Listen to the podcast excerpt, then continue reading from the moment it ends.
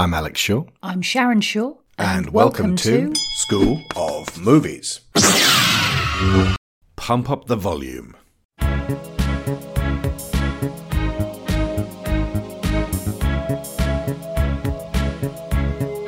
Everybody knows that the dice are loaded. Everybody rolls with their fingers crossed. Everybody knows the war is over. Everybody knows the good guys lost. Everybody knows the fight was fixed. The poor stay poor, the rich get rich. That's how it goes. Everybody knows. Everybody knows that the boat is leaking. Everybody knows the captain lied. Everybody got this broken feeling, like their father or their dog just died. Everybody talking to their pockets. Everybody wants a box of chocolates and a long stem rose. Everybody knows. Okay, Pump Up the Volume, and this is a very special film for Sharon, who grew up with it, really loving it.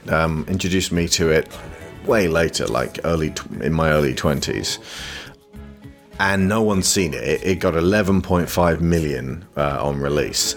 And it's directed by Alan Moyle, who directed Empire Records, another favourite of ours that I did see when I was a teenager, that again, no one saw. And I think both of these have kind of become cult favourites. It's taken this long for Pump Up the Volume to get an American Blu-ray.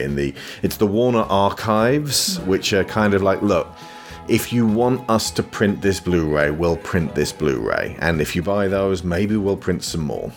It's kind of like the most low-key, the most low-effort version of getting a Blu-ray out there. Luckily, the transfer is really, really good, which is a relief because there's been no HD version of this at all. And I've often lamented the side road that DVD is. We watched The Missing last night, a 2003 Ron Howard western starring Cate Blanchett and Tommy Lee Jones, and just the whole image had been flattened. It was lifeless, and early DVDs in particular would just crush the life out of films. So seeing them get these wonderful new transfers from digital houses that know what they're doing and can bring the life back into a film, especially a film that's gone without that level of care and attention, it feels special. However, because no one's bloody seen this film, even just us recording on it feels weirdly risky, like we're only going to be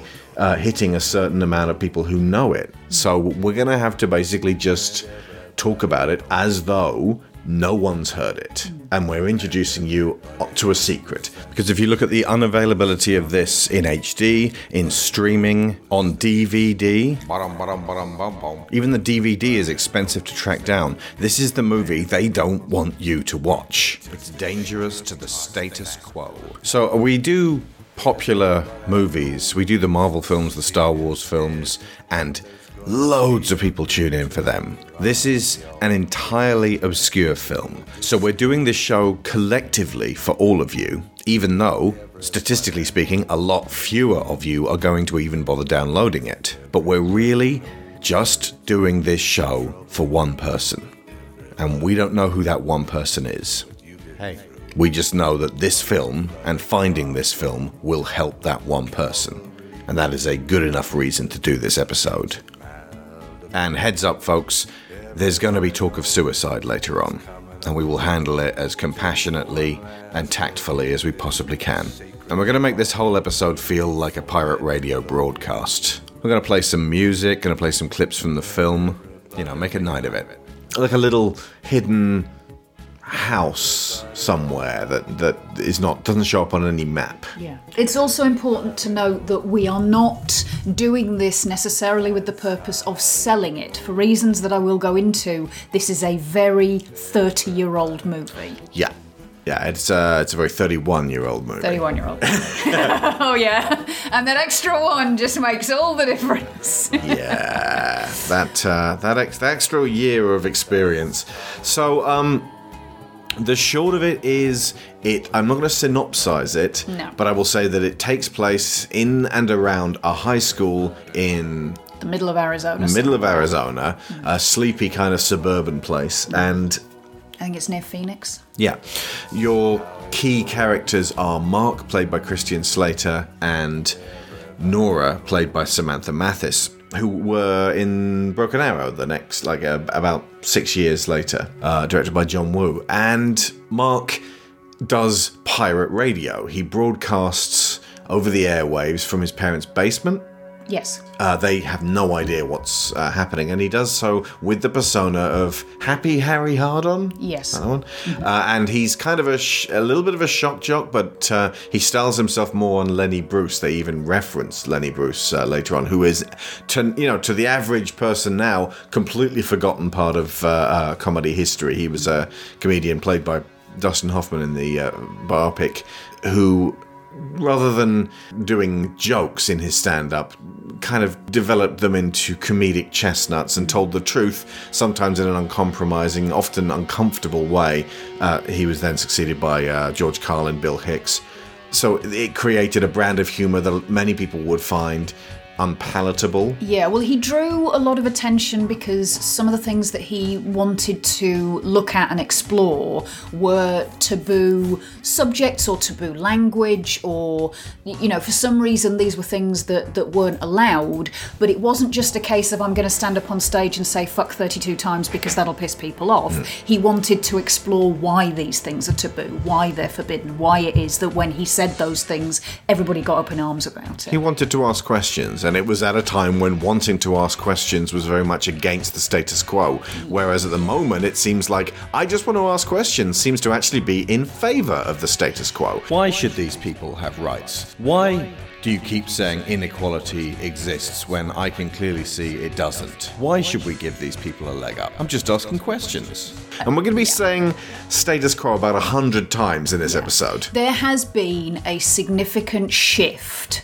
thanks to the rise of the internet, really. That's the one significant thing that I think is contributing to this. For the past 21 years. Where we've gone from an environment where things are able to be hidden and an environment where things cannot be hidden, and therefore people hide them by flooding them. Yeah, we've mentioned this before, but it's the difference between conspiracy theories around the time this film was made and conspiracy theories now. Back in the early 90s, it's what are the government not telling us, and, alien abduction and who killed JFK, and kind of rational things regarding our government are keeping secrets that would probably be very damaging to them if they got out. Like pushing wars to establish or strengthen their foreign connections, allowing people to die, encouraging people to die for America's power interests that only benefit the absolute minority at the top. In that kind of respectable time where newspapers seem to tell the truth. Yeah.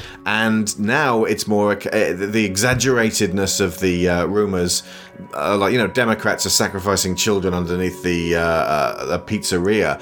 The absurdity of the allegations just kind of it hides the actual shit that they do by making the most outlandish claims. It's the difference between trying to find a needle in a haystack and trying to find a needle in a pit of syringes. I don't think conspiracy theories were so much trying to find a needle in a haystack back in those days. It was more a case of it stands to reason that certain things like exactly who killed John F. Kennedy, were it known to the intelligence agencies, and it would have been, would be privy to certain... That's not trying to find a needle in a haystack. That's simply...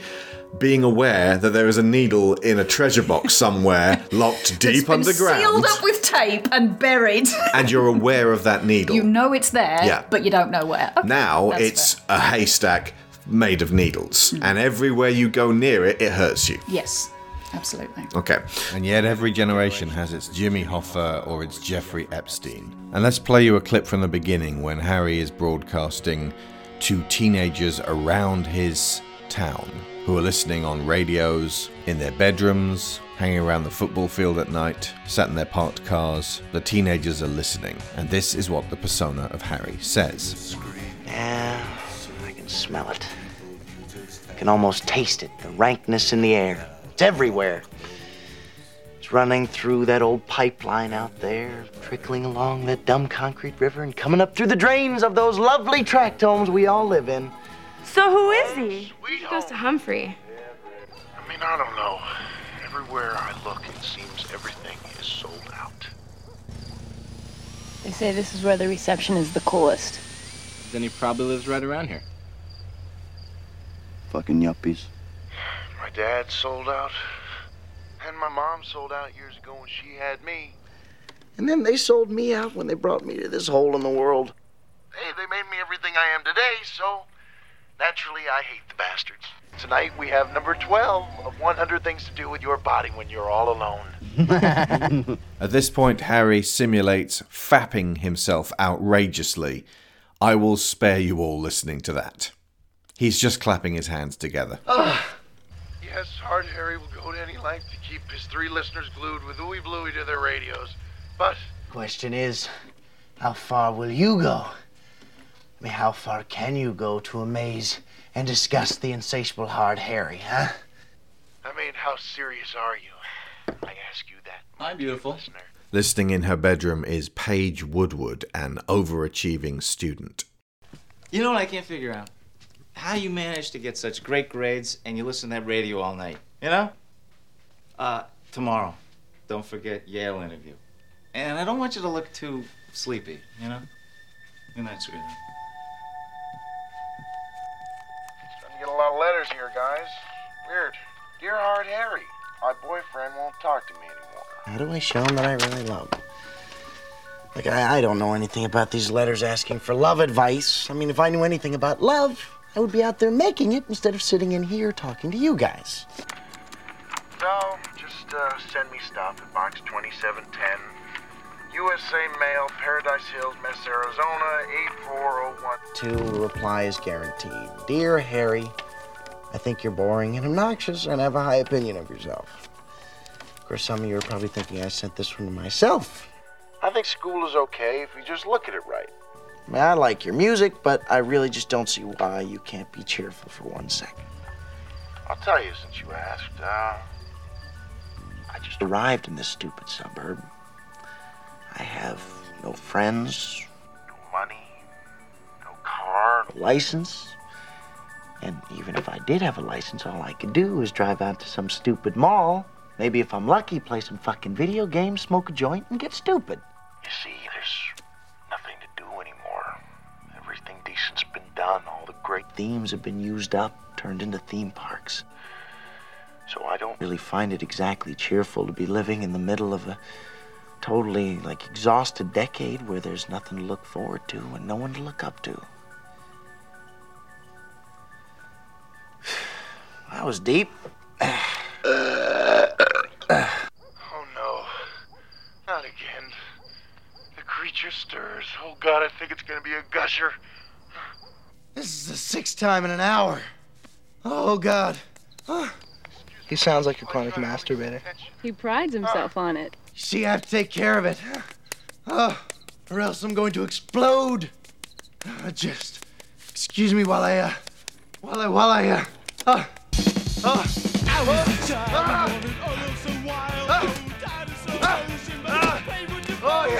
Oh, God. Oh, yeah, this is the thing. Oh, damn it. Yeah, I'm going to explode. Oh, take cover, Arizona. Any time now, man. Oh, God! Oh, God, it's the best! Oh, God, yeah, yeah. Free and last. I'm beat. I'm whipped. Quitting time. Gotta recuperate. There it goes. Sometimes on for 5 minutes, sometimes on for 5 hours. Mark is a shy kid, played by Christian Slater playing an introvert, which I thought was It's an unusual role for him at this point. I feel like we need to watch more Christian Slater romantic dramas from around this era. I've never seen Bed of Roses. I've never seen... What's the one with Rosie Perez and Marissa Tomei? Untamed Heart. Untamed Heart. I think it was called Baboon Heart in America, but it was Untamed Heart. My baboon heart! Body rejecting it! Yeah. But, okay, so Mark is a disaffected boy who, in his guise of Harry, comes... Disaffected 32-year-old boy. Yeah. Comes out of his shell, smokes like a chimney, and simulates masturbating on his... Effectively, he is an early filthy podcaster. Yes. But his subject of him... The things he's talking about are... social malaise, yeah. And that his generation, Generation X, our generation, and like, oh, I have a foot in millennial as well. Yeah, well, this kind of it sort of straddles that boundary between late Gen Xer and very early millennials, but this came out in 1990, so the youngest millennials wouldn't even quite have been teenagers yet. No, I'd have been 10 when this came out, so I would not have been suitable for listening to Harry's show, as are none of these high school kids. I think it's pretty quickly established nobody is really suitable for listening to Harry. But the film effectively frames this as, this is a kid who is afraid of everything, but in this one place is able to question what feels like a hostile, restrictive environment, specifically for teenagers. And he's listened to by a bunch of extremely well-meaning, nice, decent, good-hearted kids who are all being screwed over, seemingly, in some capacity or another. They find him hilarious and entertaining, and when he starts getting deep, they're totally on board for it. And even when he starts getting deep, he kind of like stops himself and just belches extremely loudly in a kind of a whoa, makes a dirty joke or something. Yeah, Mark is pushing and pushing at this, not quite sure where it's gonna go. Okay, so talk me through it. Why did you love this film? And obviously talk us through the character of Nora as well. Okay, so I would say one of the reasons why I connected with this film really, really hard, and when I saw it, I probably would have been about maybe 13 or 14. It would have been a couple of years after it came out, because I would have seen it on video. Mm-hmm. It kind of, not that this is how I would have identified it at the time, but it's a bit baby's first rebellion. Mm-hmm. And for those of us who grew up with a protected but fairly regimented childhood, there was a lot of appeal in the way that this did not mock or diminish feeling extremely restricted when on the surface you live in a very privileged environment. At no point does it ever say first world problems. Yeah, and it's a contemporary... Or the 90s equivalent of that sentiment. Yeah, and it's a contemporary of Heathers. It came out a couple of years after Heathers, and obviously Christian Slater was in that as well. And I'd say it's got almost more in common with Rebel Without a Cause than it has with Heathers. Yeah, no, I'm not. That's what I'm saying. Yeah, you're right. It's a contemporary. It's a contemporary of Heathers, but it separates itself from Heathers by virtue of how it looks at similar subjects. Obviously, Heathers is built around the concept of teenage suicide, which is something that crops up in this. It's handled compassionately in the film. Unlike the way it is in Heathers, in which in Heathers it's a dark joke, and it takes a while for the film to right itself and examine this in a moral capacity. Exactly, and you've got other things going on like... Though I still do like Heathers a lot. Oh yeah, no, it's a great film, but it's coming at these issues from a very different perspective. Yeah. But this is more, there can be shit going on that nobody talks about, and because nobody talks about it, just by virtue of the silence, it can leave you feeling like you are totally alone and nobody would understand you, even if you said anything. And it really fires up a sense of how isolated you can be when you are surrounded by people, particularly when you are surrounded by people who are supposed to be your community, who are supposed to be your support. And even sometimes when they are well-meaning, not by any stretch that everybody in this, all the authority figures in this are well-meaning, but some of them are. They are very misguided, but they are well-meaning, but they are not providing the kids with the platform, the opportunity, or the freedom to explore the things they need to explore to be able to get through this shit. It's that sense of, we've created this incredibly structured path for you to follow, and I think Mark even verbalises it at one point. Get good grades, get a girlfriend, get married, get a house, have a family. This ladder is laid out for you almost at birth. And if you start to veer off it at any point because you think, oh, there's something over there that I might be interested in, or this really isn't right for me, I really need to try something different, you are nudged back onto the ladder, whether gently or more forcefully.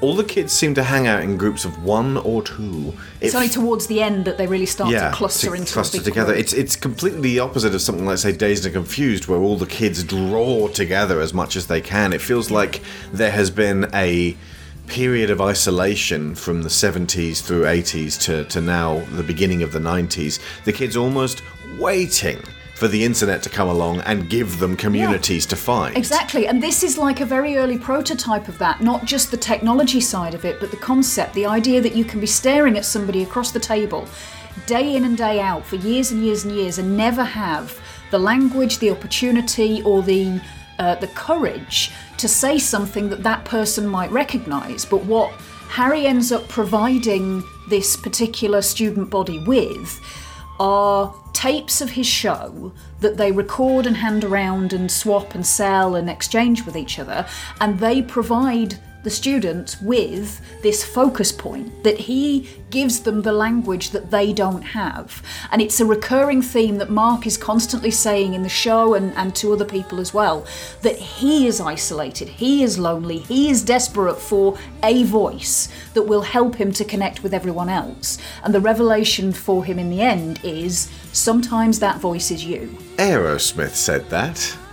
Did they? The light at the end of the tunnel may be you.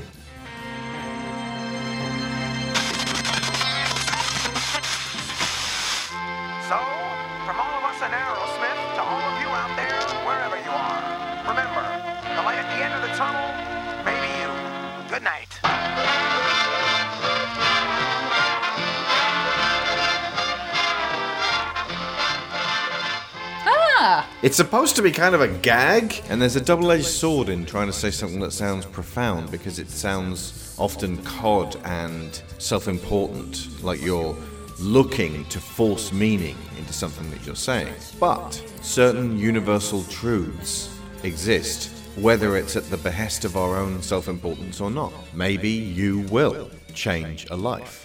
Amazing, yeah. And there's, speaking of Aerosmith, there's some really good music choices in this film. It has kind of a punky mentality to it. And it was my introduction to Leonard Cohen. Yeah. Alan Moyle has got a real knack for finding teenagers' voices, specifically in the 90s, being compassionate to teenage problems, whilst at the same time kind of allowing the silly ones to sort of play themselves out. This happens throughout Empire Records, picking excellent pieces of music, and also being completely fucking ignored by all teenagers and all regular audiences. Mm. These are not widely beloved movies. And one film we haven't seen of his, Times Square, from 10 years beforehand in 1980, is again about teenagers from the wrong side of the tracks. Story by Alan Moyle, inspired by a diary found on a second-hand couch bought by Moyle, detailing the life on the streets of a young, mentally disturbed woman. We got to find this thing. And Tim Curry's in it. But he had the film taken away from him and re-edited, so it was one of those, this is a man who doesn't work within the studio system. Mm. He is, in effect, his own Hard Harry. Yes. Yeah, he retired from directing and began working on screenplays for 10 years, and he wrote this screenplay and was persuaded to direct this film. He wanted John Cusack for Mark, but Cusack didn't want to play high school students forever. Cusack would have been 24 at the time, Slater 21. Convincingly young in the film, Christian Slater. I think it's because of his vulnerability, which again, Cusack would have shown very well. I feel like Cusack spent so much of his teen years and early 20s playing asshole high school kids, and then he played Lloyd Dobler, and it was almost like he was like, oh, that was the one from Say Anything. I don't need to do any more of these. Anything else I do will just be a footnote. And so he stopped and started playing, you know, adults instead. I find it of note that Harry mentioned in that opening monologue that we were in the middle of a decade where everything has been done. Since this was released in 1990, they were at the beginning and the end of a decade. This is almost certainly a holdover from the fact that the script was probably written in the mid-80s. But it's very possible to measure decades without rounding down to the nearest zero. And 1995 was very different from 1990. And again, very different in the year 2000. Moyle describes Mark as an amalgam of Holden Caulfield and Lenny Bruce. Holden Caulfield's a loaded phrase right now as a terminology to describe teenage boys, because ultimately angry, obstinate, opinionated young men are worse now than they were in the 90s. I feel like because they can get together with each other and encourage the worst in each other. Well, ultimately, the layer of anonymity that the internet provides has enabled people to utilise the platform that gives them a voice in order to do terrible things. Yeah. And again, this is another reason that this is an old film. Yeah. And the other person that he's like is Lenny Bruce. And he has to get credibility as an outsider, as the last angry man on the planet. He uses all the foulest language he can think of and pretends to masturbate in the air. He's obsessed with sex and death. He's very goth for someone who's not really a goth. Yes, yeah. And the school in the film, Hubert Humphrey High, is based on a Montreal high school where Moyle's sister, who I'm assuming Ellen Green was basically playing, used to teach, that according to Moyle had a principal who had a pact with the staff to enhance the credibility of the school scholastically at the expense of the students who were immigrants or culturally disabled in some way or another. And I noted, as all of the students in this were being read out as ones who had been relieved of duty of being students, seemed to have ethnically charged last names. Yes. And yet the film doesn't really hone in on that. It's there if you want to read it, but it doesn't say there's plenty of white honour students who end up getting completely fucked over by the system whenever they say, could I just maybe not, and just start to stand up for themselves. Yeah, but ultimately those are the students that they want to keep, maintain, and hone into the expression of success. Yeah. And it is a very narrow definition of success, in order to make the reputation of the school the priority above all things. Yeah. And one of the arc that the principal goes on and how her story ends up, which again, we're not synopsising, so I'm not going to go into detail, but fundamentally one of the things that makes me kind of really want to bite my own tongue off about this is that she is ethically bereft. She does all sorts of things that have precisely no moral element to them whatsoever. And most of them she would completely get away with. There is one thing she does that actually tips her over into criminal, and that is the thing that ultimately Mark's father, who is the school district administrator or something of that, you know, he's her boss basically, is able to fire her for that one thing. Nothing else she does is technically illegal, and he wouldn't have any power over her if she hadn't thought, I can do whatever the fuck I want, even this thing which is illegal. But this is from the era when people could do shit in films that would get them fired, and we're now living in an era where people can do shit all day and night and all year long. None of it will get them fired. Absolutely. Well, it's effectively an echo of what the organised criminals end up going down for is tax evasion, because it's the thing we have paperwork for. It disturbs the status quo.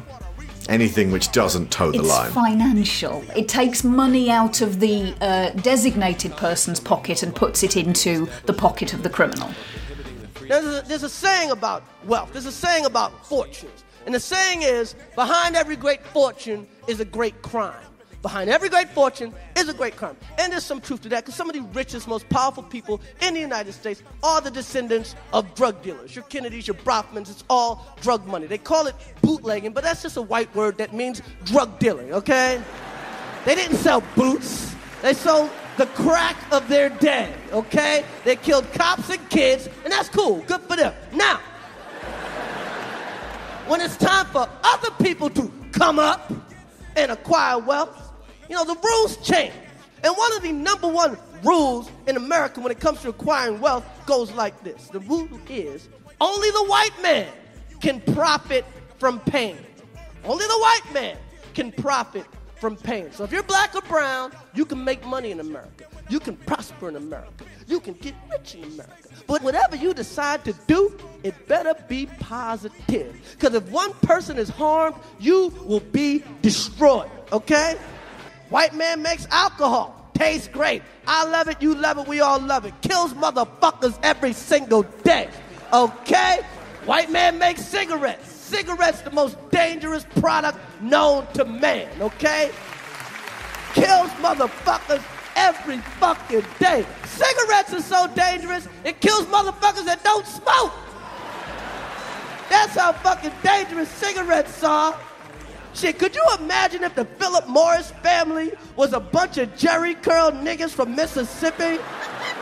Do you know how illegal a pack of cigarettes would be? You would get 60 years for a pack of Newports. But it's all right, because it's all white. That's right. White man makes guns. Nobody gives a fuck.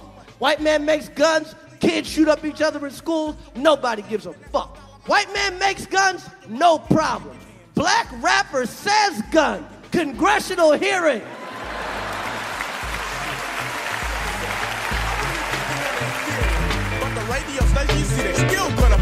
Yo, I thought this country was based upon freedom of speech, freedom of press, freedom of your own religion to make your own decision. That's baloney, cause if I gotta play by your rules, I'm being phony. Yo, I got to cater to this person or that person. I got the rhyme for the white or the black person. Why can't it all be equal? Music is a universal language for all people. I better get off the rebellious tip before somebody out there says I'm starting to slip. I ain't tripping, I'm steadily flowing and throwing, giving you a dope style, keeping me on top of the pile. So tell us about Nora, because we haven't really gone into Samantha Mathis's character, and she was obviously someone that you looked up to, or at least thought that is someone I can vibe with. Absolutely, they both are, to be honest with you. Nora is a classmate of Mark's. She is a little bit more punky than him, although she does have similar senses of isolation going on. She's seen hanging out with a particular friend and seems a little bit more confident and able to express herself in public. Not much, but some. Certainly more than Mark can. And she is obsessed with Happy Harry Hard-On, is conducting her own investigations into who he might be. She's convinced it's somebody at the school, so she's constantly noting clues in the broadcast. Yeah, she's a detective. She's gone full Nancy Drew. She has a bit, yeah. And Nancy Drew with dark, filthy poetry. Yes, because how she interacts with Harry is he has a mailbox where he receives letters from his listeners. A P.O. box. A P.O. box, that's the word I was looking for, thank you. And she writes him poetry.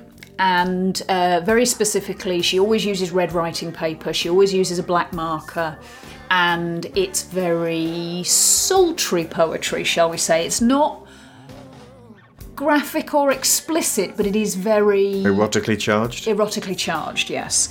And Mark is understandably quite drawn to this poetry, and there's this kind of cat and mouse thing going on where she wants to know who he is and he wants to know who she is, and they kind of keep passing in the corridors and not knowing who the other is. And they don't drag it out too long, but it's there, and I quite like that. Mm. And now all my horny listeners get one hand free, because yes, the Eat Me Beat Me lady is back. Come in. Every night you enter me like a criminal. You break into my brain, but you're no ordinary criminal. You put your feet up and you pop a Pepsi. You start to party. You turn up my stereo. Songs I've never heard, but I move anyway. You get me crazy. I say do it. I don't care what, just do it. Jam me, jack me, push me, pull me, talk hard.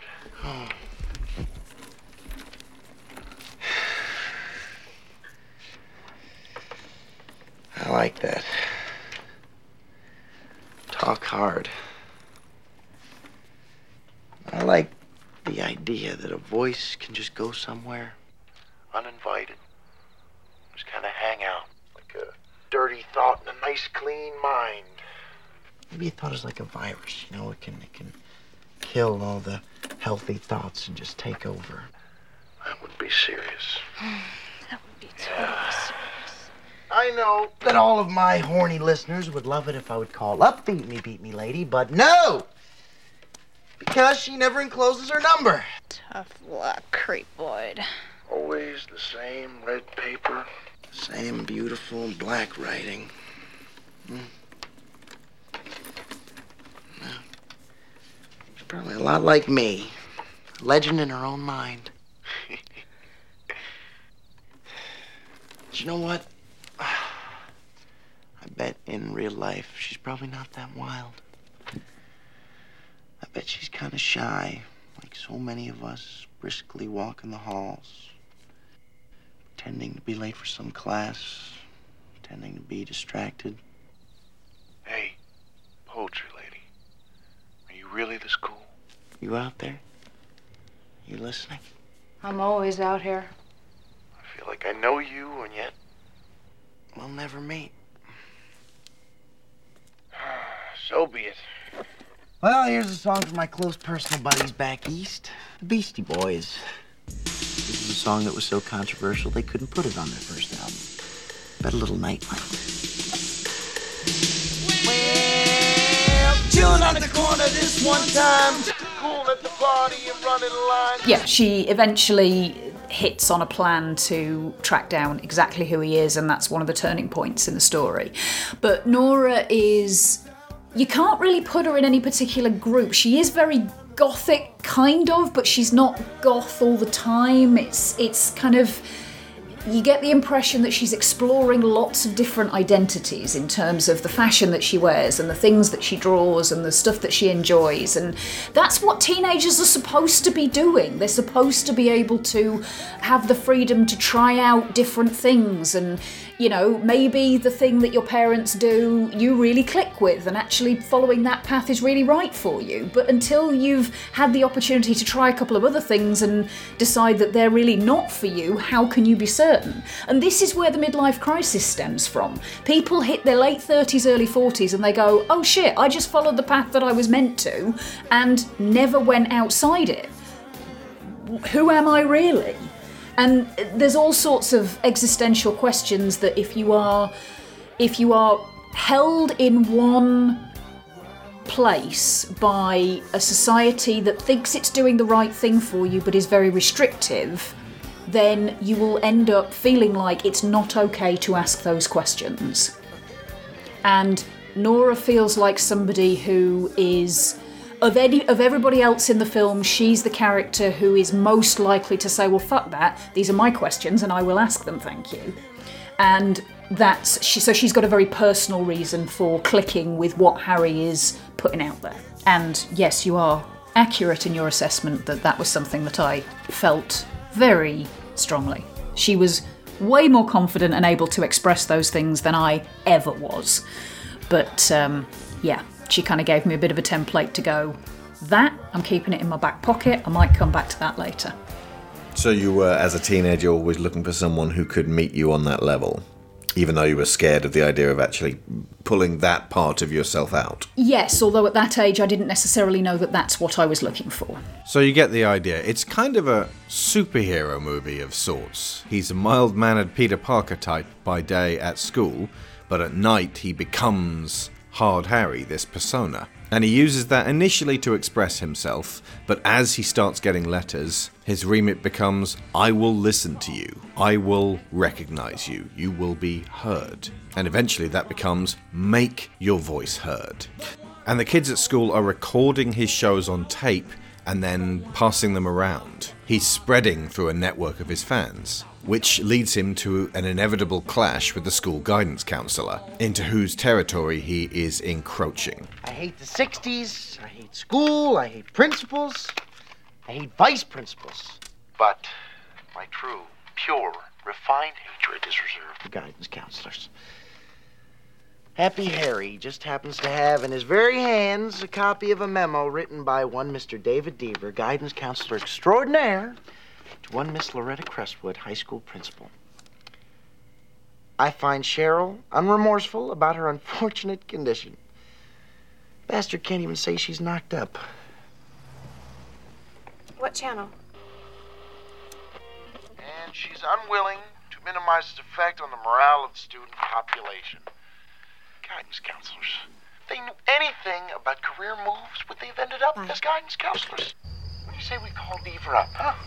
Howard Harry just happens to have the home phone numbers of every employee of the Paradise Hills School Commission. Here we go. There you are, Mr. Deevsky.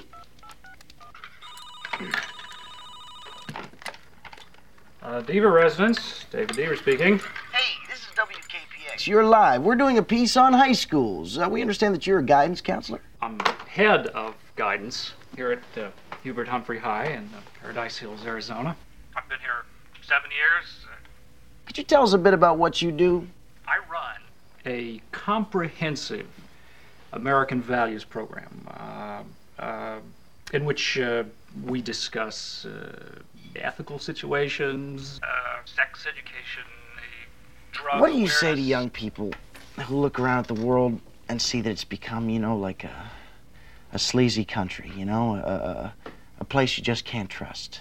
Like your school, for example. How come it wins all of these awards and yet students are dropping out like flies? Why is that? Now, my listeners are curious about your participation in the decision to expel Cheryl Biggs. I'm not aware of anything like that. I don't know what you're talking about. Well, that's not true, sir. Cheryl refuses to accept suggestions of a more positive mental attitude towards her health and her future. I'm afraid I find no alternative but to suggest suspension. Who is this? How did you get this number? Do you admit it, sir? Admit what? That you're a slime.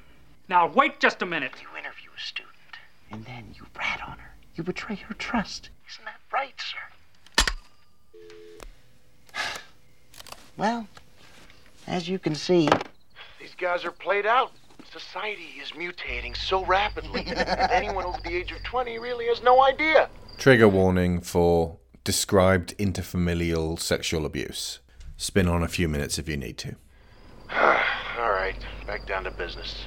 I share a room with my older brother. Nearly every night after he turns off his light, he comes over to my bed and gives me a few arm noogies and stuff. And then he makes me scratch his back and other refinements. Well, it's about time we had some refinements on this show. Then sooner or later, he gets worked up, and without further ado, he rubs his thing and makes me watch. Signs yourself screwed up. Well, first of all, you're not screwed up. You're an unscrewed up reaction to a screwed up situation. You see, feeling screwed up in a screwed up place in a screwed up time does not mean that you're screwed up. If you catch my drift. Now, as you know, dear listeners, if you enclose your number, the reply is guaranteed. Hello? This is Happy Harry Hard-On, you're live. Is this Miss Screwed Up? Yes. Well, I have a couple of questions. How big is it, this thing you described? Is it bigger than a baby's arm? What, you don't remember or you don't want to tell me? Or maybe you made this whole thing up, huh? Remember, my dear, I can smell a lie like a fart in a car. Well, it's too bad about that one, actually. You see, to me, the real truth is always a bigger turn-on. It doesn't have to be a big deal. It could be anything. Malcolm, have you finished your homework yet? Your father and I are downstairs watching TV. Why don't you come down and join us for once? No. All right, Malcolm. Have it your way. Thanks. So the story about being molested by her brother turned out to be a hoax to get attention from that girl, which I, on this viewing, was like, oh, why do they even do that? That kind of discredits people who come forward with allegations of abuse. But there is an actual narrative function that it plays in the story, and that is that it wrong-footed Harry so that he didn't take seriously enough his next genuine, serious confession.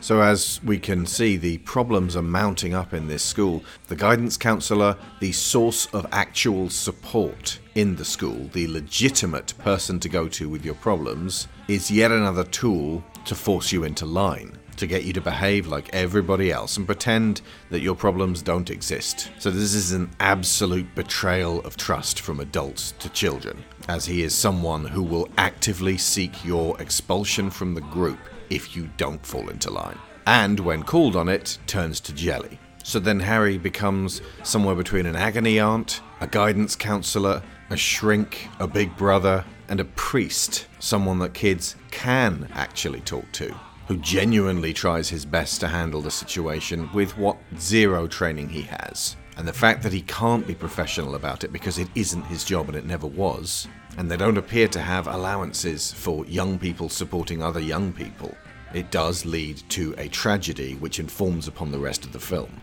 Hi, it's me. You're on the air. Are you willing to tell my listeners what you told me here in this letter? I think they're ready to handle it. I'm not ashamed.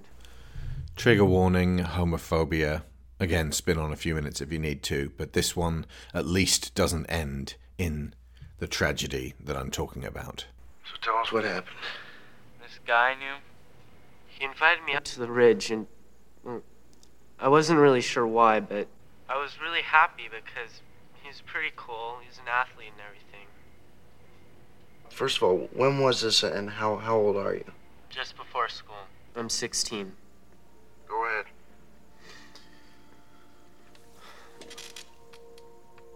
So we get up there, we take off our shirts, and we start fooling around. And then I sort of told him how much I liked him. He just smiled and said he knew it. Then he says, why don't we take our pants off and get a tan? So I did it. But he stalled. Go ahead.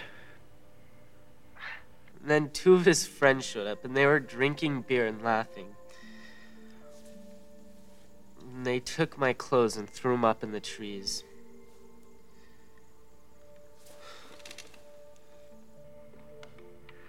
I didn't know what to do.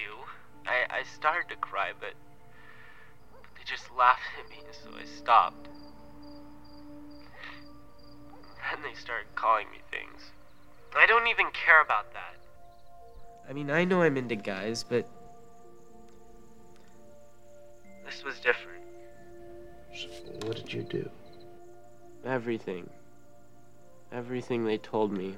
I'm calling the police. Fraud, pornography. He is just using those poor kids. That's the 13th call tonight. Sounds like kids bullshitting to me. I don't know. Things like that happen when you're a kid. I think you're forgetting what it's like when you're young. This has caught the attention of the cops. This has caught the attention of the school, who are furious. And this has caught the attention of the press. So we're in the church, and you've got the four keepers of morality. The ones who dictate to us how we must live and what rules we must abide by. Come on, Shep. You get some kid to call in with some story they've concocted. It isn't real. Who cares if it's real?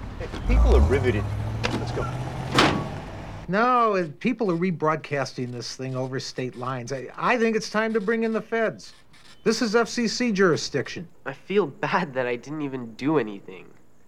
I didn't even say anything. Now he won't even talk to me. He won't even look at me. I'm pretty confused. Confused? You're not the one who's confused. You sound like you know exactly what's going on. If anyone's confused, it's those guys out there. I know, but I think about them a lot. Sometimes I wonder why one person is born one way and another person is born another way. Are you there? Yeah, yes. So I guess you think I'm a faggot wimp, right? No. I'm just thinking how strong people can be. And how everyone is alike in some way. And how everyone needs the same things. So what are we gonna do about all this? I don't know. That's the big question, isn't it, huh? He tries his best with this kid. It's a broken and unresolved scenario, and I don't necessarily think that the film has an obligation to resolve that scenario.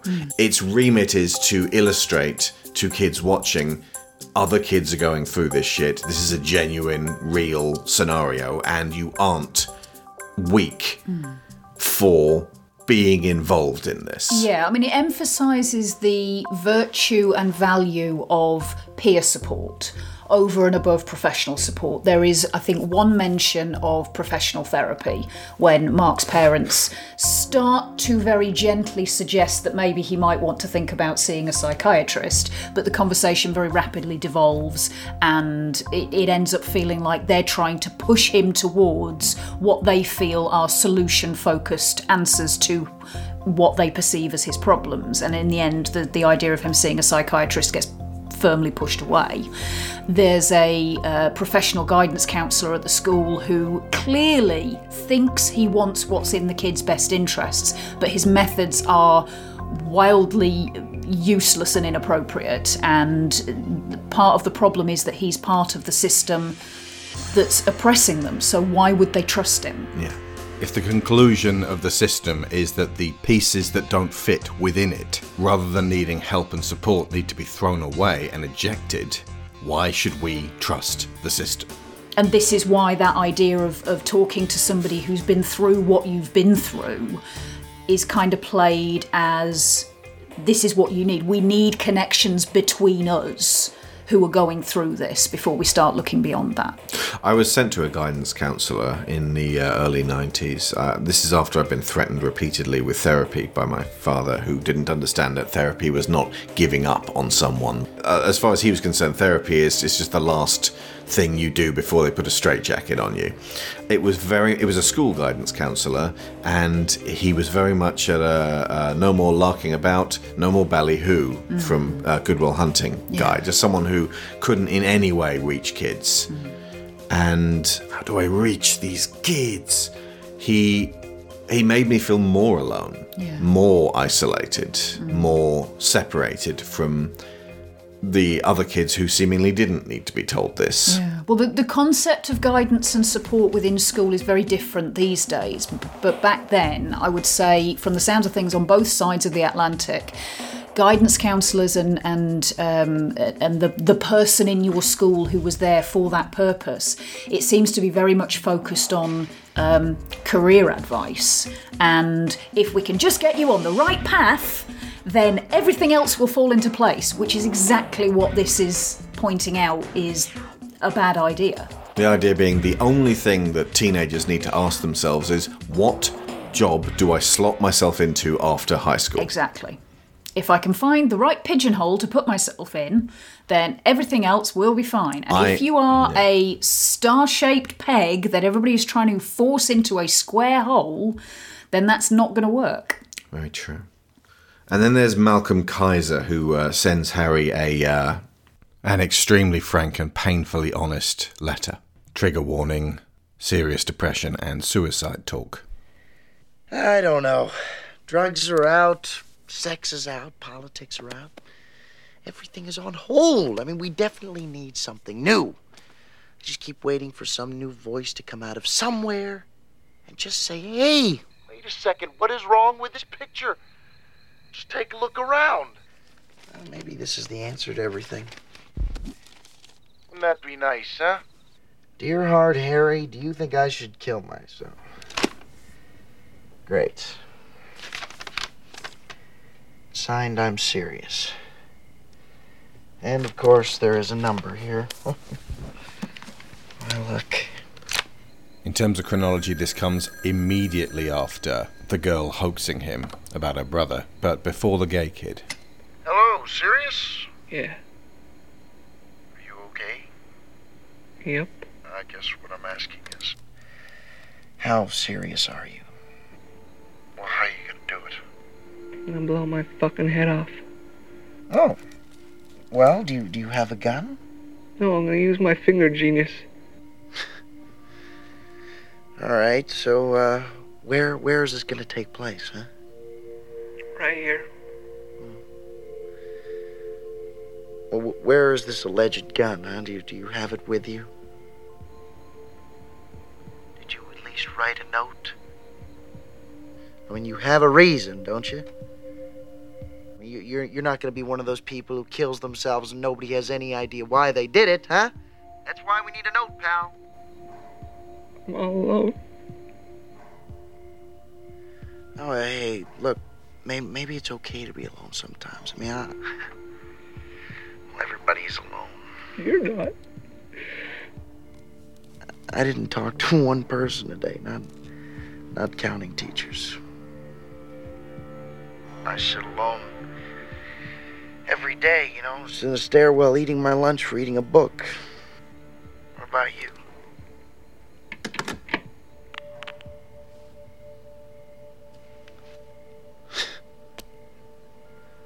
I hate that. Now I'm depressed. Now I feel like killing myself, but luckily I'm too depressed to bother. Great. He's got the phone off the hook now. Rejected again. That's okay, I'm used to it.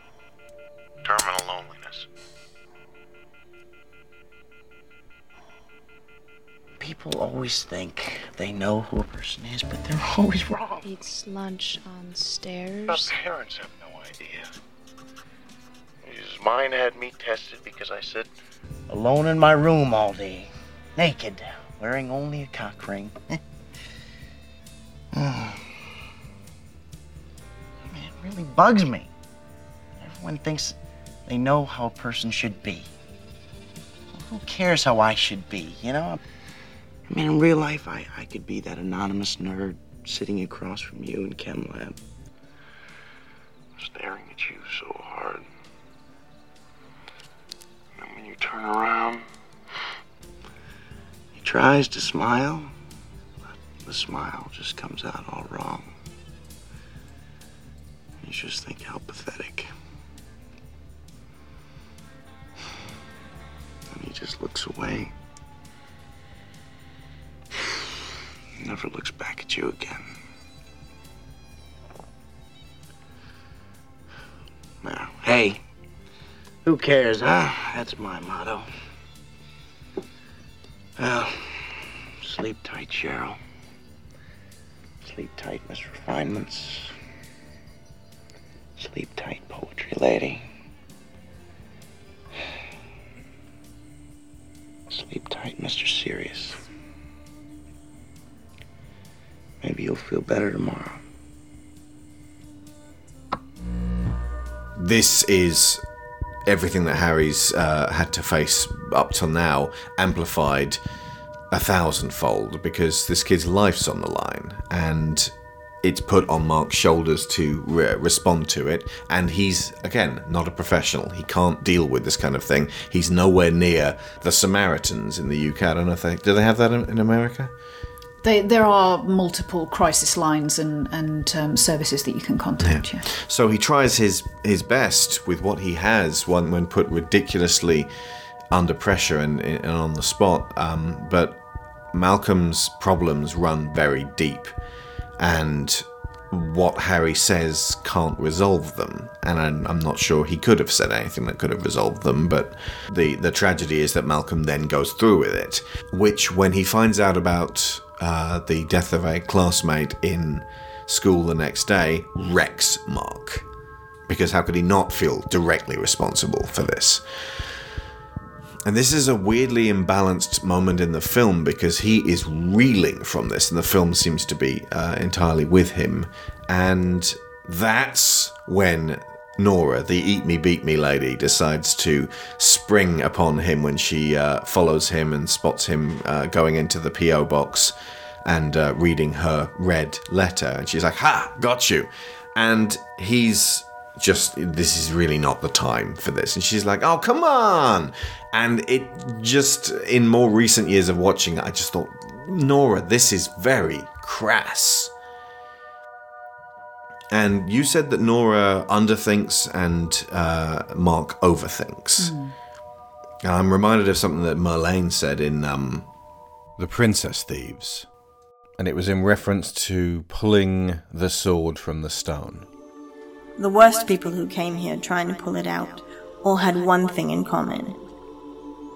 I've seen them come and go, and most of them were not happy with the immense power they already had and came looking for more. Apparently, the world owes them success. That fallen tree there was hacked down in a peak of frustration by a chap named Edgar of Glendale. He's dead now. And the best of them? The best of them come looking only to protect those weaker than they. It breaks my heart to see the look of hope in their eyes, to hold my breath along with them, and believe just for a moment that they will be the one who can solve the riddle of the sword.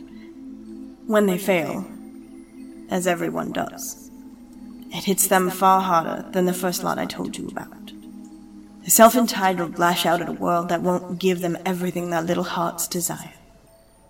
The selfless have nowhere to look but within. Nobody to blame but themselves.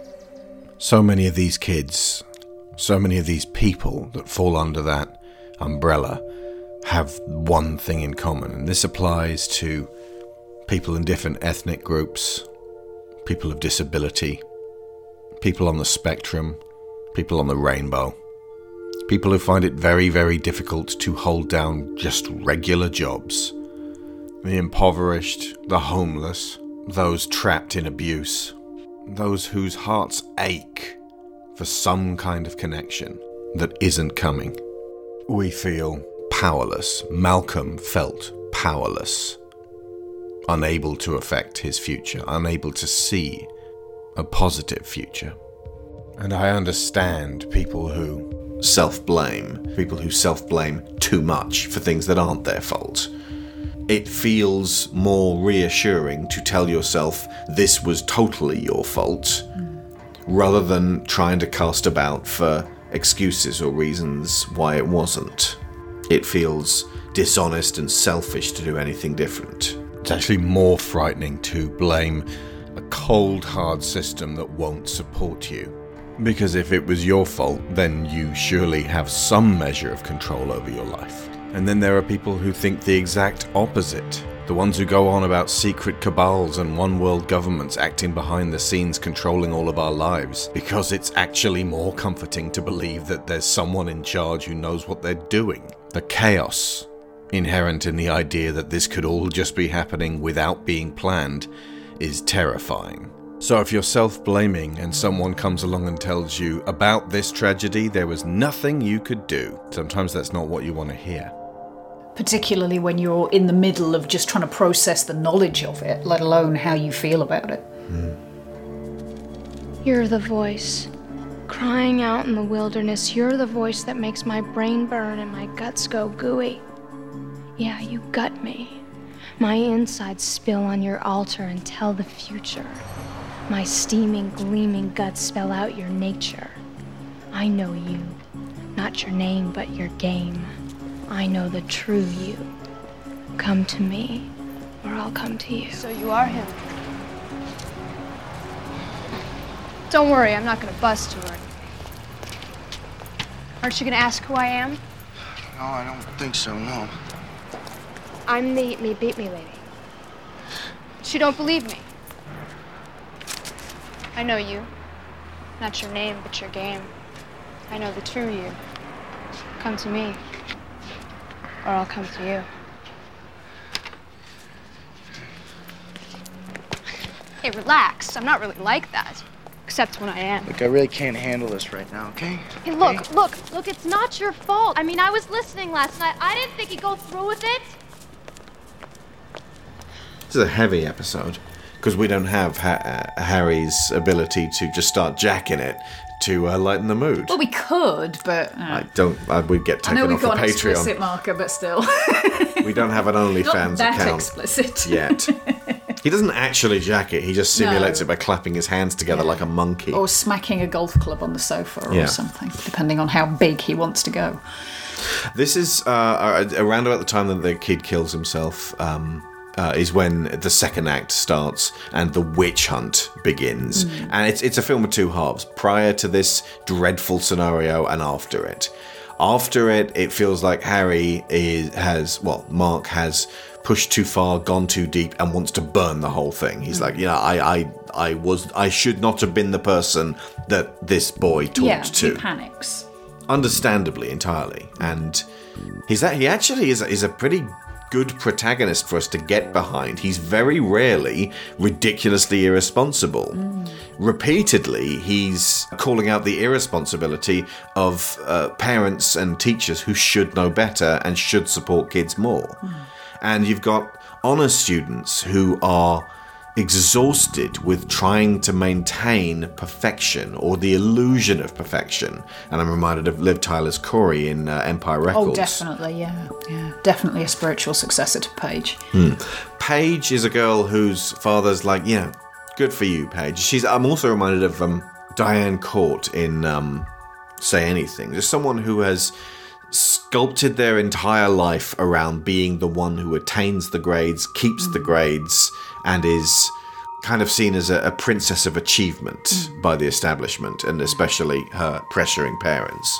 Well, there is a particular way of looking at the world when you've grown up being shown the hoop over and over again, and you jumped through the hoop because it was clear that that was what was expected of you, not because you were being bullied or pushed particularly, but just because they gave you the hoop and you thought that was what you were supposed to do.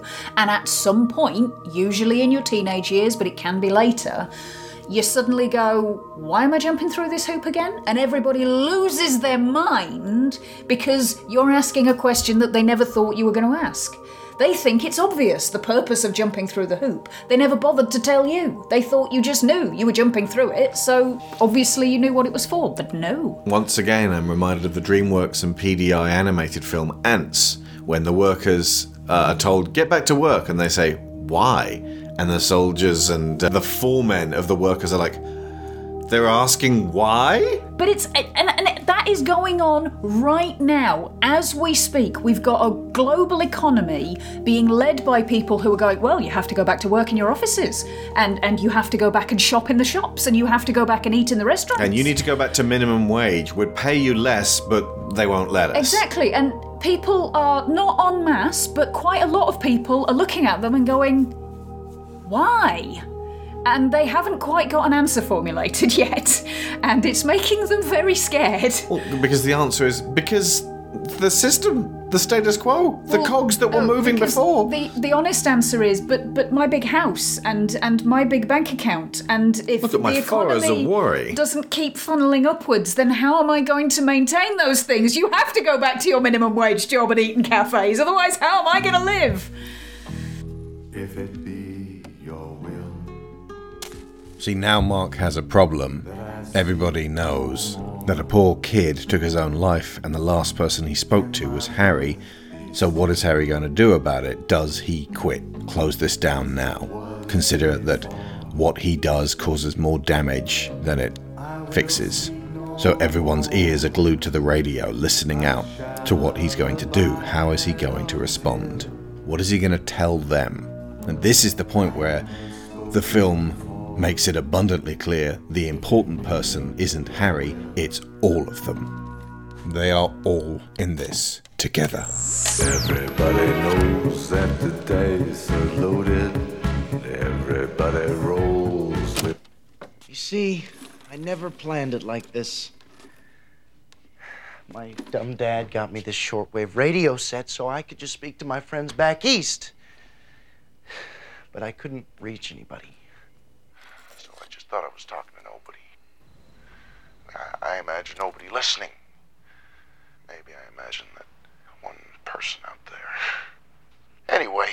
One day I woke up and I realized I was never going to be normal. So I said, fuck it. I said, so be it.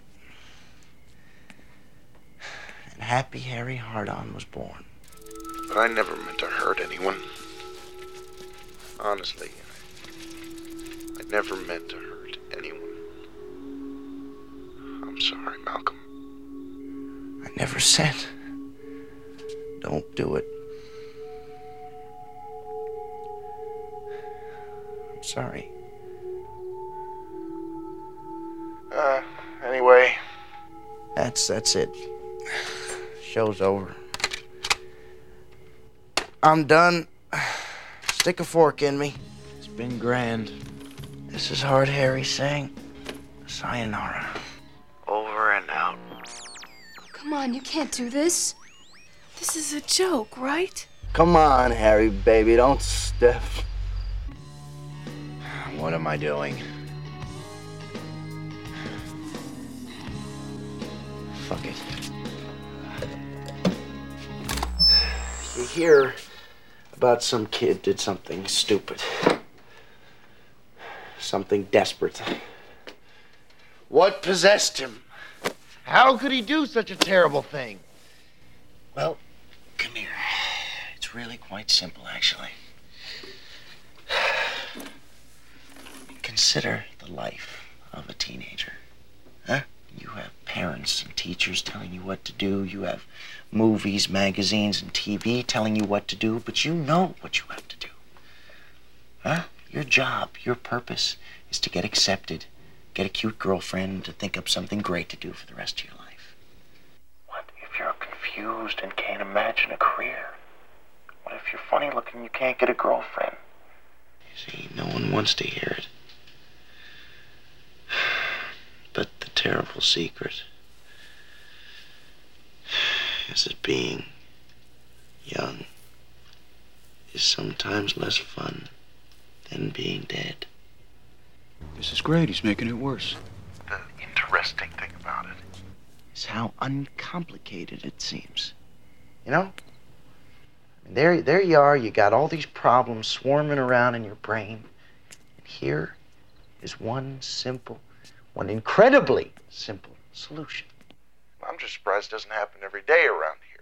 Now, they're going to say I said offing yourself is simple. But no, it's not simple. It's like everything else, you have to read the fine print. For instance, assuming that there is a heaven, who would ever want to go there? You know? I mean, think about it. It's cool, you're sitting there up on this cloud. It's nice, it's quiet. There's no teachers, there's no parents. But guess what? There's nothing to do. It's fucking boring. Another thing to remember about suicide is it is not a pretty picture. And first of all, you shit your shorts, So there you are, dead. People are weeping over you, crying. Girls you never spoke to are saying, why? And you have a load in your shorts. That's the way I see it, Sumi. Now, they're saying I shouldn't think stuff like this, They're saying something is wrong with me, that I should be ashamed. Well, I'm sick of being ashamed. I mean, aren't you? Sick to death. I don't mind being dejected and rejected, but I'm not going to be ashamed about it. Hallelujah. At least pain is real. You look around and you see nothing is real, but at least pain is real. Even the show isn't real. This isn't me. I'm using a voice disguiser. I'm a phony fuck just like my dad. Just like anybody. You see, the real me is just as worried as the rest of you. They say I'm disturbed. Of course I'm disturbed. I mean, we're all disturbed, and if we're not, why not? I mean, doesn't this blend of blindness and blandness want to make you do something crazy? Then why not do something crazy? It makes a hell of a lot more sense than blowing your fucking brains out. Go nuts, go crazy, get creative. You got problems, you just chuck them, nuke them. They think you're moody, make them think you're crazy. Make them think you might snap. They think you got attitude, you show them some real attitude. Go nuts, get crazy. Hey, no more Mr. Nice Guy. Oh, God.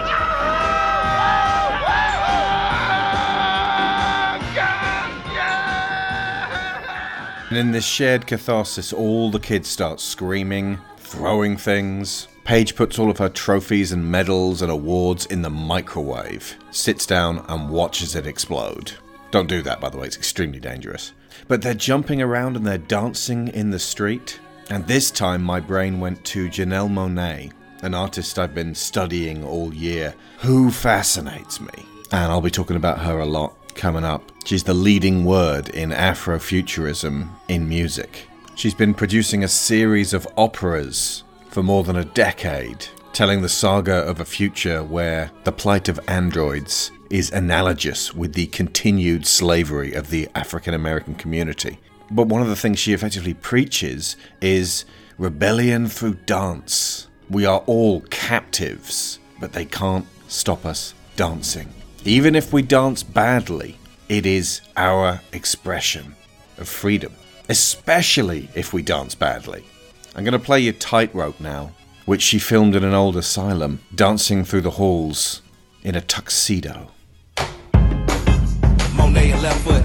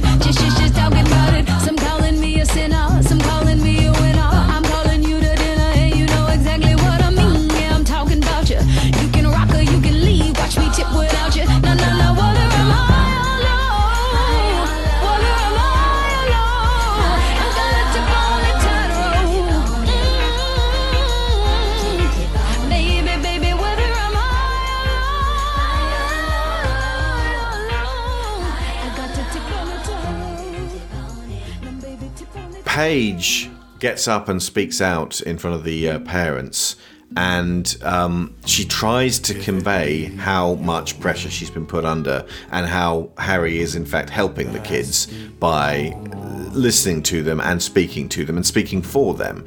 And there's like a lot of flashbulbs go off in her face. She's sort of dragged out and dragged off the podium with her. Yeah, come on, good girl, come on, off we go, come on.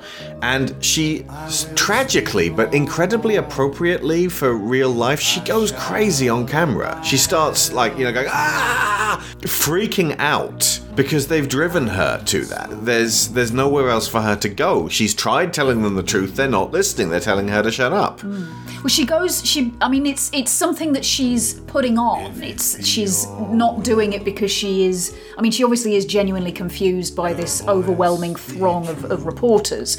But the growling at them is a sort of a put on to try and get them to back off in an effort to confuse them. You think? But she goes into this kind of. I think she's just got nowhere else to go. Well, her ways of expressing herself from this point inwards are non-verbal.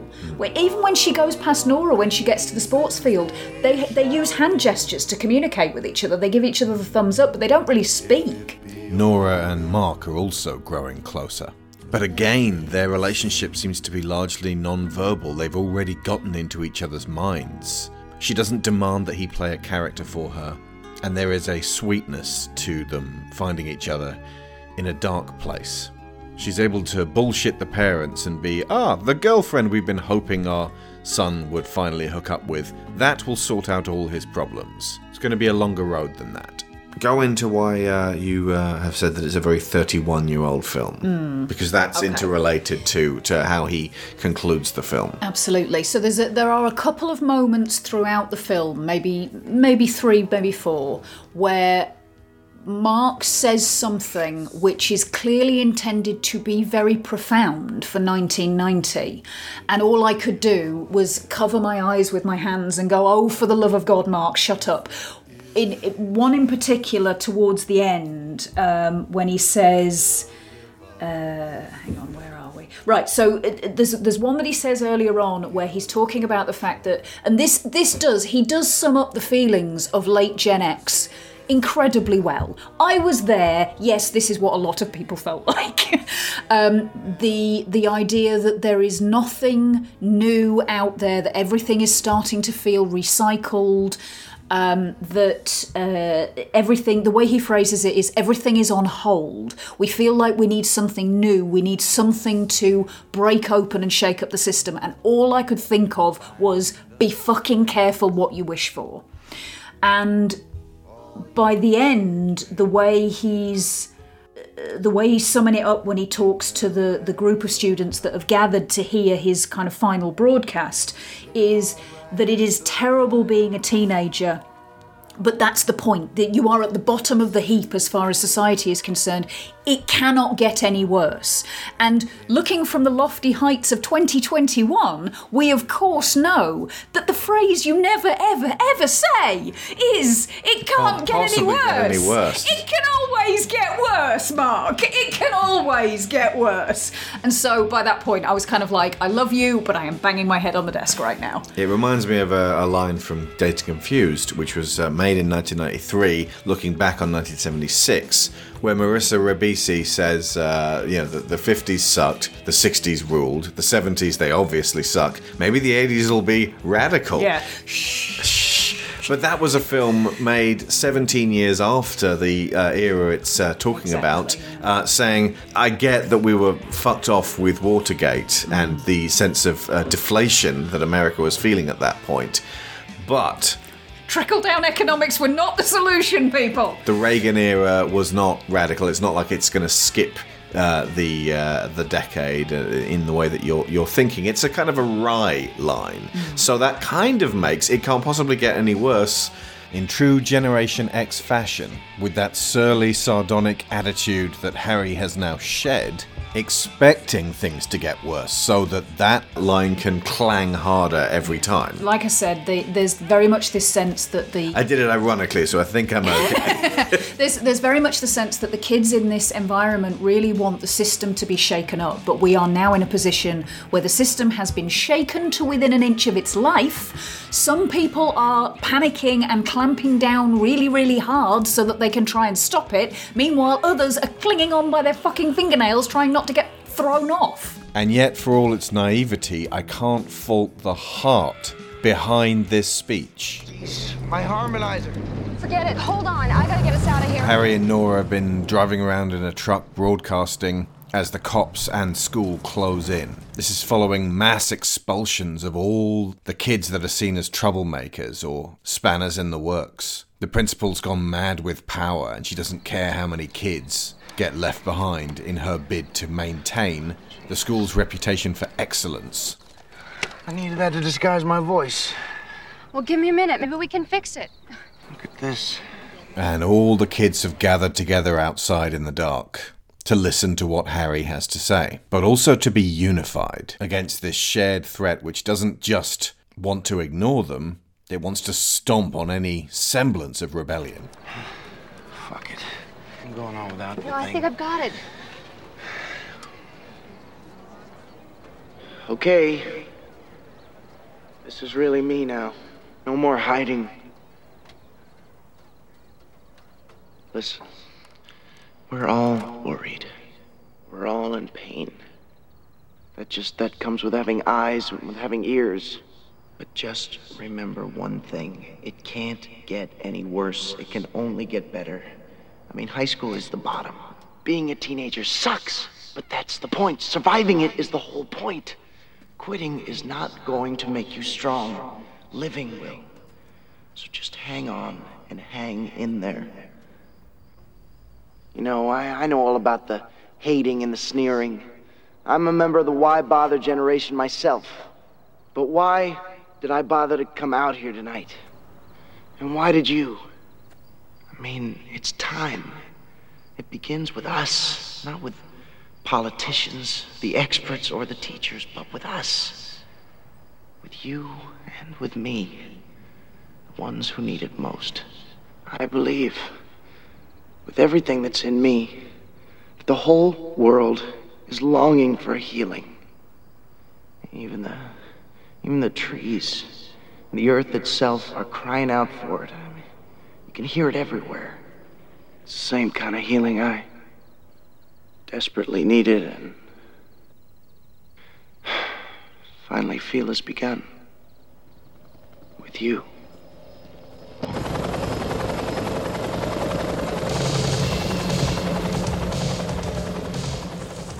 There's a bigger thing is going on in here. There's a witch hunt to find this dissenting voice in the wilderness, and all the PTA are going insane. The principal who is expelling kids with low grade averages to keep their grade points high is out for blood at this point. She expels Nora. The larger thing that's at play here is that the people angry at Harry are the keepers of the status quo, who have a very firm hold on it, or they want to keep a vice-like grip on it.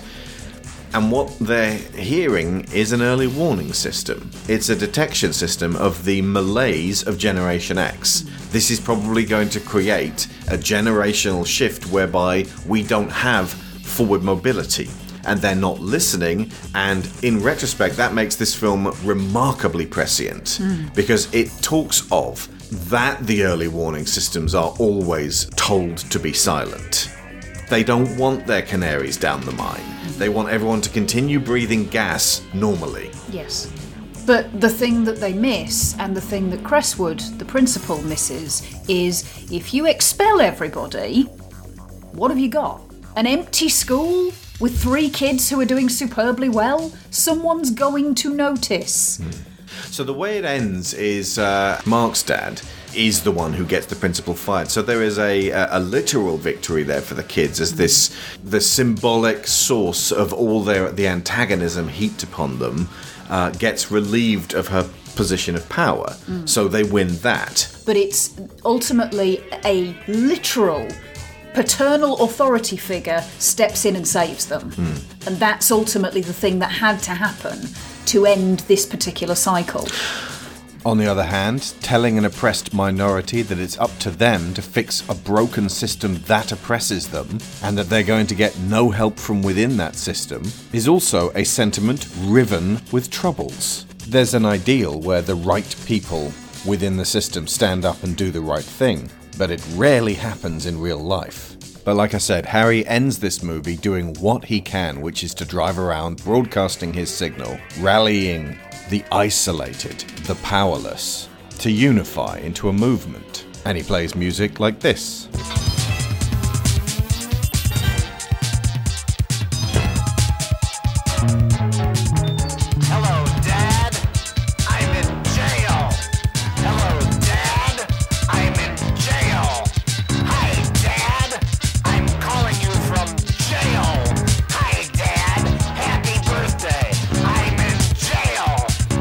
Basically music designed to be the most annoying sound to parents ever.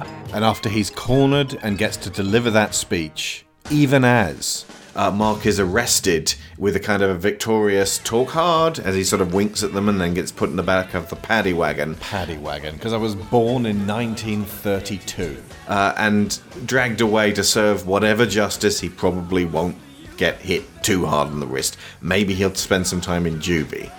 But FCC violations, what really can they do to it? Also, notably, his father and mother do seem, while they are throughout the film, disconnected from him and he feels like he can't trust them, they back him up in the end. Yeah, no, that is true. And they do have conversations that indicate that they have been system challengers themselves in the past, but for some reason they are choosing not to right now. Early boomers. Yes. And we end on a bunch of pirate radio signals coming from across the land as people, as Harry's way of speaking the truth over this, what is it, ham radio? It's a shortwave radio. It's a broadcast radio. It's not like a CB radio where you can literally only really talk to one other person. Although that was the reason that he got it in the first place. Apparently his dad was trying to help him connect with the friends from where they'd moved away from. But it didn't work. It didn't reach far enough. So if you say these things on the air and they can't stop you, then you make yourself something else entirely.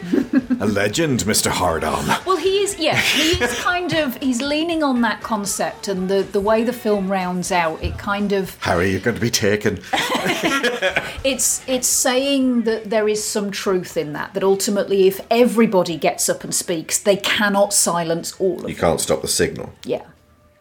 Which is what happened, but everyone else also started talking at the same time and screaming at the same time, and it's really difficult to get to the voices of compassionate people telling the much-needed truth when there's a huge amount of, this thing that you say exists doesn't exist, change my mind. Yes, indeed. And also, if you do end up with somebody who has a big enough soapbox and is shouting loud enough and is saying things that people respond to, depending on what they're saying, that way lies cult leaders. Yeah. And that's bad too. This injustice you say exists does not exist. Change my mind. Or, I didn't expect the new Alien show to be about social justice. I wanted it to only be about a carnivorous bee. I don't want stories to be about anything. Stories always have been about something. Being told that injustices don't exist is one of the most frustrating experiences of living, because you've been exposed to something that you can feel in your bones, and you've done the reading, and you've looked at the evidence, and you know the facts. And that's just if you're on the outside. If you're actually on the inside, and you have experienced that injustice yourself, if you're a woman, very aware of very real workplace inequality, or you're trans and you know the ratio of harm inflicted versus abuse, assault, and harm incurred is being perpetually skewed by those who would erase you. And then someone actually has the brass to tell you, stop saying this, it's devastating to our case if you continue to say this. And their little lackeys will fucking fall into line. So yeah, it's difficult to say what this film will be like to watch now, especially if like it didn't grab Willow. Willow was not watching it with rapt attention. There was a kind of a disregard as Willow continued to work on their art project. Yeah. Although they were listening, and there were several moments where they looked up and something caught their attention. They seemed to approve. Usually they react with a snide comment when something is...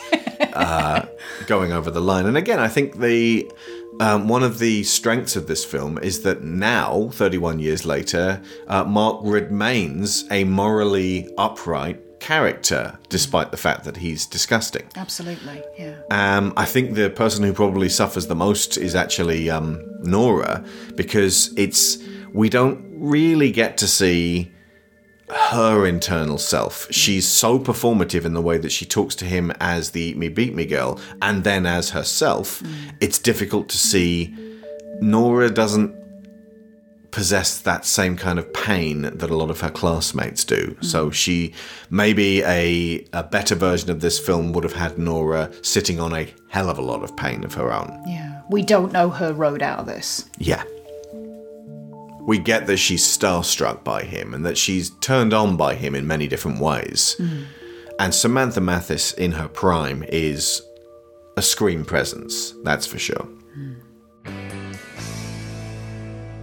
And there's just about time to thank all of Hard Harry's #1 fans, glued to their earbuds with ooey bluey every week, listening to this weird-ass podcast. And a huge shout-out to our top sponsors, Aaron Lecluse, Abel Savard, Alex Outridge, Angus Lee, Benjamin Hoffer, Brian Novak, Cassandra Newman, Chris Finnick, Christopher Wolfe, Kieran Dashler, Connor Kennedy, Dan Mayer, Daniel Salguero, Dan Heppner, Dave Hickman, David Shealy, Duran Barnett, Finbar Nicole, Frankie Punzi, Greg Downing, Jameis Enright, Jesse Ferguson, Joe Crow, Joel Robinson, Johan Clayson, Joe G, Josh Wasta, brand new to this list, Josh, hello, Kat Essman, Kevin Vahey, Lorraine Chisholm, Mark Luksch, Marty Huey, Matthew A. Siebert, Matthew Webb, Michael Haskell, Sarah Montgomery, Tim Rozanski, Timothy Green, Toby Ungius, Tom Painter, Trey Contreras, and Valencia Burns. Uh-oh, it stirs. The creature stirs. Oh,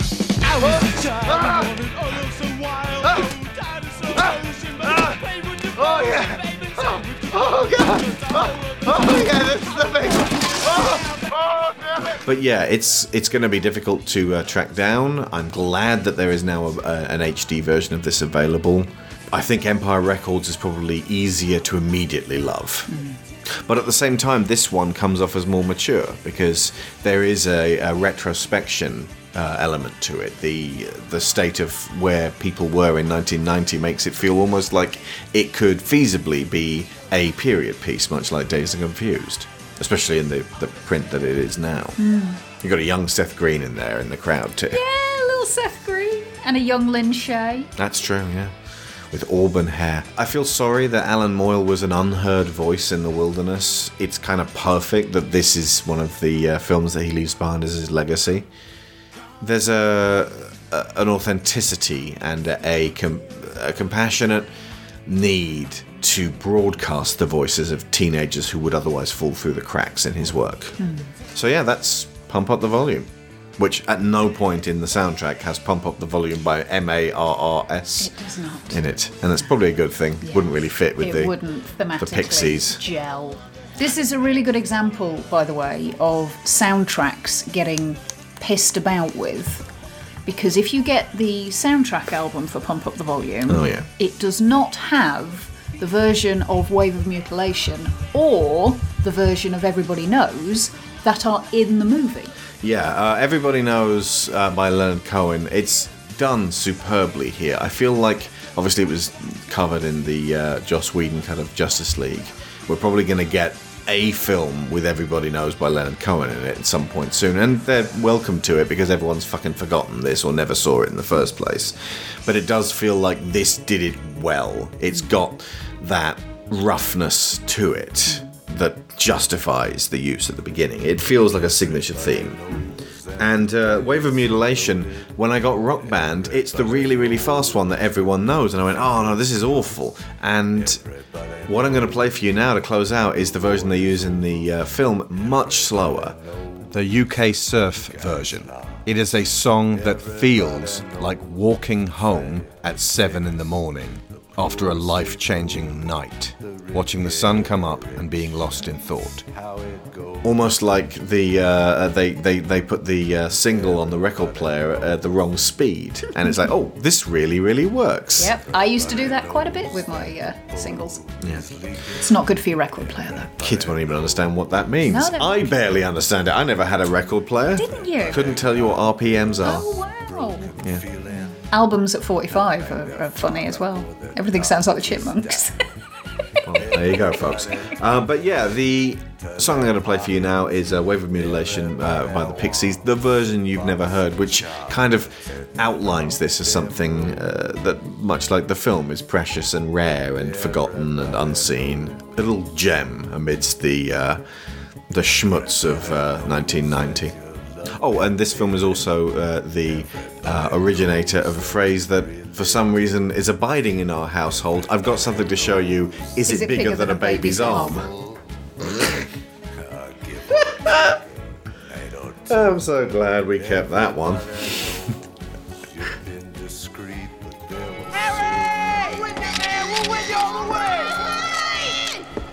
Talk hard!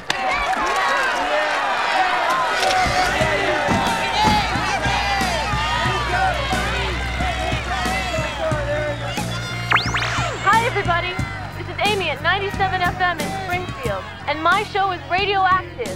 Can anyone out there hear me? Sick of silence, let it out. This is Ethan from LA, and I'm 16, but I'm not sweet. Are you running the streets? Call the real Runaway Hotline. KCAT Los Gatos, California. This is I Am. Are you? This is No Protection. I'm from New Jersey. Hi, you're on the air. Turn on the truth. You've been listening to Alex Shaw. You've been listening to Sharon Shaw. And Talk Hard.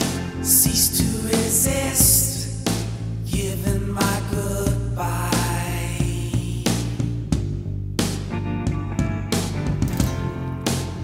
Drive my car into the ocean. You think I'm dead, but I sail away on a wave of mutilation. Wave of mutilation. Wave of mutilation.